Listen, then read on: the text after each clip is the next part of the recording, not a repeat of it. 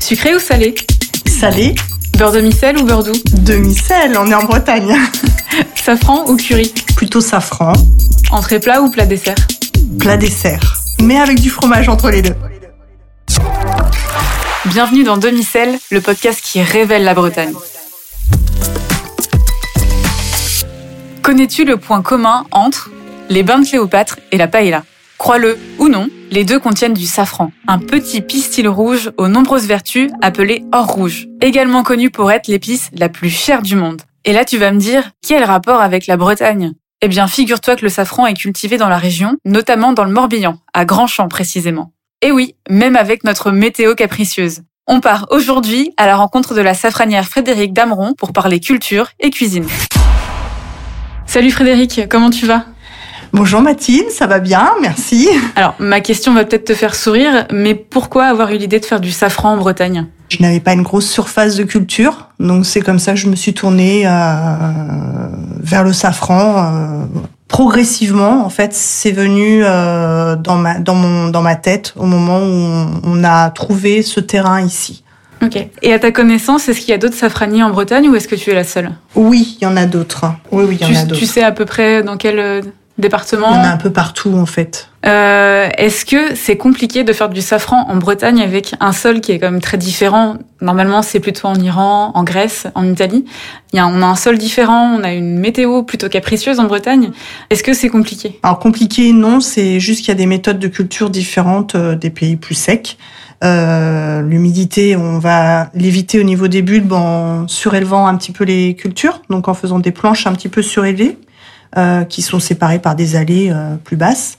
Euh, le sol est un peu acide, c'est vrai, mais le safran s'adapte assez bien à tout type de, de sol. Après, on peut très bien alcaliniser un petit peu le sol euh, par des apports qui sont euh, euh, prévus pour cela. Et en agriculture biologique, on a la possibilité de le faire aussi. Mhm. Après, c'est une culture quand même qui existe depuis longtemps en France. Elle existait euh, au XVIIe siècle. Enfin voilà, c'était une culture qui était quand même assez répandue en, en France et notamment euh, dans, dans la région euh, du Gâtinais. Oui, c'est pas si nouveau que ça. En fait. Non, c'est pas si nouveau que ça en fait. C'est une culture qui reprend depuis une dizaine d'années euh, parce que on va un petit peu plus vers les, les cultures qui se font un peu plus manuellement, avec moins d'intervention sur euh, la nature, l'environnement. Et puis c'est une culture qui se fait sur des, des petites surfaces, avec pas forcément énormément de matériel agricole aussi. Mhm. Voilà. Justement, tu parlais de la méthode manuelle. Euh, le prix d'un kilo de safran euh, peut être exorbitant. C'est l'épice la plus chère du monde. Euh, Mhm. Toi, par exemple, tu le vends combien ton kilo de safran? Alors euh, moi, quand je le vends en, en flacon de 1 gramme, il est à 34 euros le gramme. Mhm. Donc ça fait 34 000 euros le kilo. D'accord. Voilà. Est-ce Mais il est en agriculture biologique. Bon, ça se justifie de toute façon parce que c'est un travail qui se fait complètement à la main. Par le temps passé à la cueillette, par le temps passé à l'émondage quand on va enlever les pistils, euh, par le temps passé au travail du sol, bon, qui peut se faire quand même une partie avec euh, des outils, euh, voire euh, dans certaines structures plus grandes que la mienne avec euh, des petits tracteurs. Mais euh, après, une fois que les bulbes sont installés sur les planches, c'est principalement manuel. Est-ce Le tu- désherbage est manuel. En agriculture bio, c'est encore euh, plus manuel qu'ailleurs. Est-ce que tu peux nous expliquer justement le processus, peut-être euh, un peu plus précisément de de A à Z de Alors déjà, ça va commencer par euh, la plantation des bulbes. Donc dans un premier temps, on va travailler le sol pour l'alléger, pour le rendre un peu plus euh, meuble. Euh, on va pendant la période de juillet-août, on va planter les bulbes. Donc à une distance euh, que chacun détermine hein, en fonction de ce qu'il veut obtenir euh, comme rendement euh, par rapport à la surface. Un mois, deux mois après, la plantation, on va commencer à avoir des, des fleurs en fait. On a à peu près un tiers des bulbes qui vont fleurir la première année. Ensuite, une, ce sont des bulbes qui vont rester tout le temps en terre. On va les seulement les déplacer tous les 4 à 5 ans. Pendant toute cette période-là, ils vont rester en terre et chaque année, ils vont euh, refaire leur même cycle. C'est-à-dire au printemps, ils vont euh, se multiplier, les feuilles vont sécher, les, les bulbes vont rentrer au repos. Et la période d'été, c'est une période où on va pouvoir déplacer les bulbes. Euh, ou en replanter euh, si on n'en a pas assez, par exemple. Et puis voilà, on recommence le cycle. Au mois de septembre, on va euh, recommencer le cycle végétal, etc., etc. Et après, quand il y a les fleurs, donc on cueille à la main, une par une, et on récupère les pistils. euh, Voilà, alors donc en fin septembre, début octobre, on va avoir donc les premières fleurs qui vont apparaître. Et là, effectivement, euh, on essaye d'intervenir avant l'éclosion euh, de la fleur. On va cueillir toutes les fleurs. Et euh, une fois, une fois toutes cueillies, on va se mettre sur une table et on va les émonder, c'est-à-dire on va séparer le pistil de la fleur. Et ça, ça peut prendre à peu près euh, trois fois plus de temps que la cueillette des fleurs. Ok. Donc, euh, j'avais fait déjà le calcul une fois pour à peu près euh, une heure et demie pour cueillir euh, 1500 fleurs. 1500 fleurs, quand ça va être séché, ça, on va obtenir à peu près euh, 10 grammes. Ça réduit beaucoup, il y a beaucoup d'eau. Ouais, il y a, voilà, ça, on, on récupère 10 grammes secs de safran. Mais après cette heure et demie là de cueillette, on va mettre euh, trois fois plus de temps pour les mondages. Donc voilà pourquoi ça prend du temps en fait. C'est qu'on va mettre à peu près euh, 5 à 6 heures en totalité euh, de la cueillette à l'émondage. Oui, ça paraît énorme, mais après, est-ce que quand on l'utilise en cuisine, il en faut beaucoup? Non, alors justement, quand on l'utilise ensuite en cuisine, on en met très peu. Mhm. On en met en moyenne deux pistils par personne dans un plat. Ce qui représente même pas un gramme, j'imagine. Ah ben non, parce qu'en fait, dans un gramme, on a euh, 150 à 180 pistils. Ah oui, en effet. Mm, mm. Donc, euh, Donc au final, c'est pas si cher que ça. Quand on, avec le peu qu'on utilise, c'est pas si cher que ça. Non, en fait, ça revient pas euh, cher. On va pas acheter non plus euh, 10 grammes de safran euh, quand on est un particulier, parce que Oui. on va pas forcément en avoir l'usage euh, sur une année. Et pourquoi on en met si peu? C'est parce que ça parfume beaucoup euh, Ça parfume énormément et l'important euh, pour avoir euh, vraiment le parfum qui se diffuse parfaitement dans le plat, c'est de l'infuser au préalable.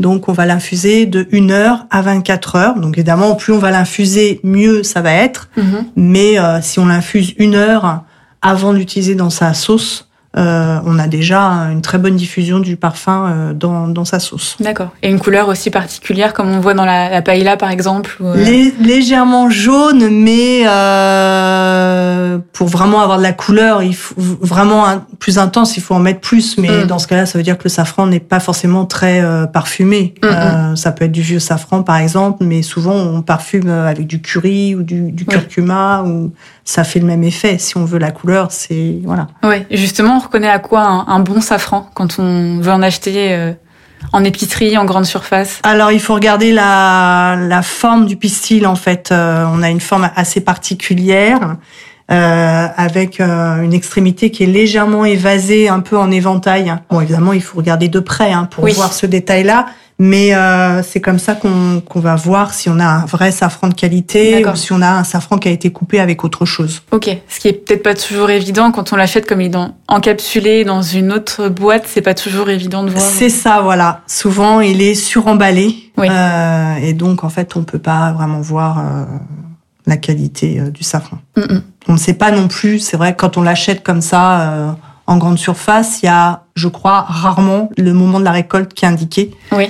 Euh, et il faut savoir qu'un safran va s'utiliser les trois premières années après la récolte. D'accord. Euh, le mieux, c'est de l'utiliser dans la première année, mais on peut aller jusqu'à trois années après la récolte. Parce qu'après, il, perd en, en saveur? Il va perdre en saveur. Voilà, Ok. il va pas perdre en, en couleur, par Oui. exemple. Donc, il pourra toujours être utilisé pour euh, colorer euh, un plat, mais il va pas forcément avoir un goût euh, prononcé si on l'utilise au bout de quatre ans, quoi. D'accord.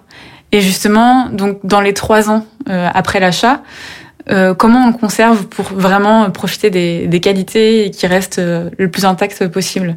Alors surtout, l'important, c'est de le garder à l'abri de l'humidité et à l'abri de la lumière. Hmm. Voilà. Donc on peut évidemment Comme le sortir un petit peu, hein, euh, mais on va pas le laisser euh, sur une étagère en pleine lumière euh, en permanence. Donc on le met dans son placard à l'abri. Ok.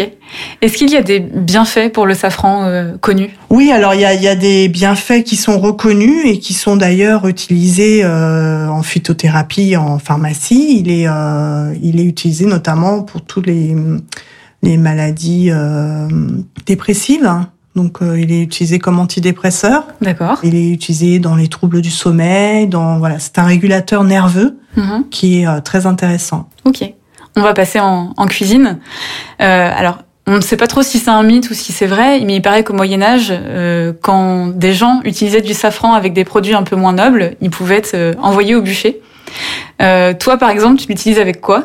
Et promis, on, ne te mettra pas au bûcher Alors, si. moi, si moi j'utilise surtout, bon, déjà, ça s'utilise beaucoup en sauce, Mhm. mais moi, je- j'utilise assez facilement pour faire une sauce à la crème, par exemple.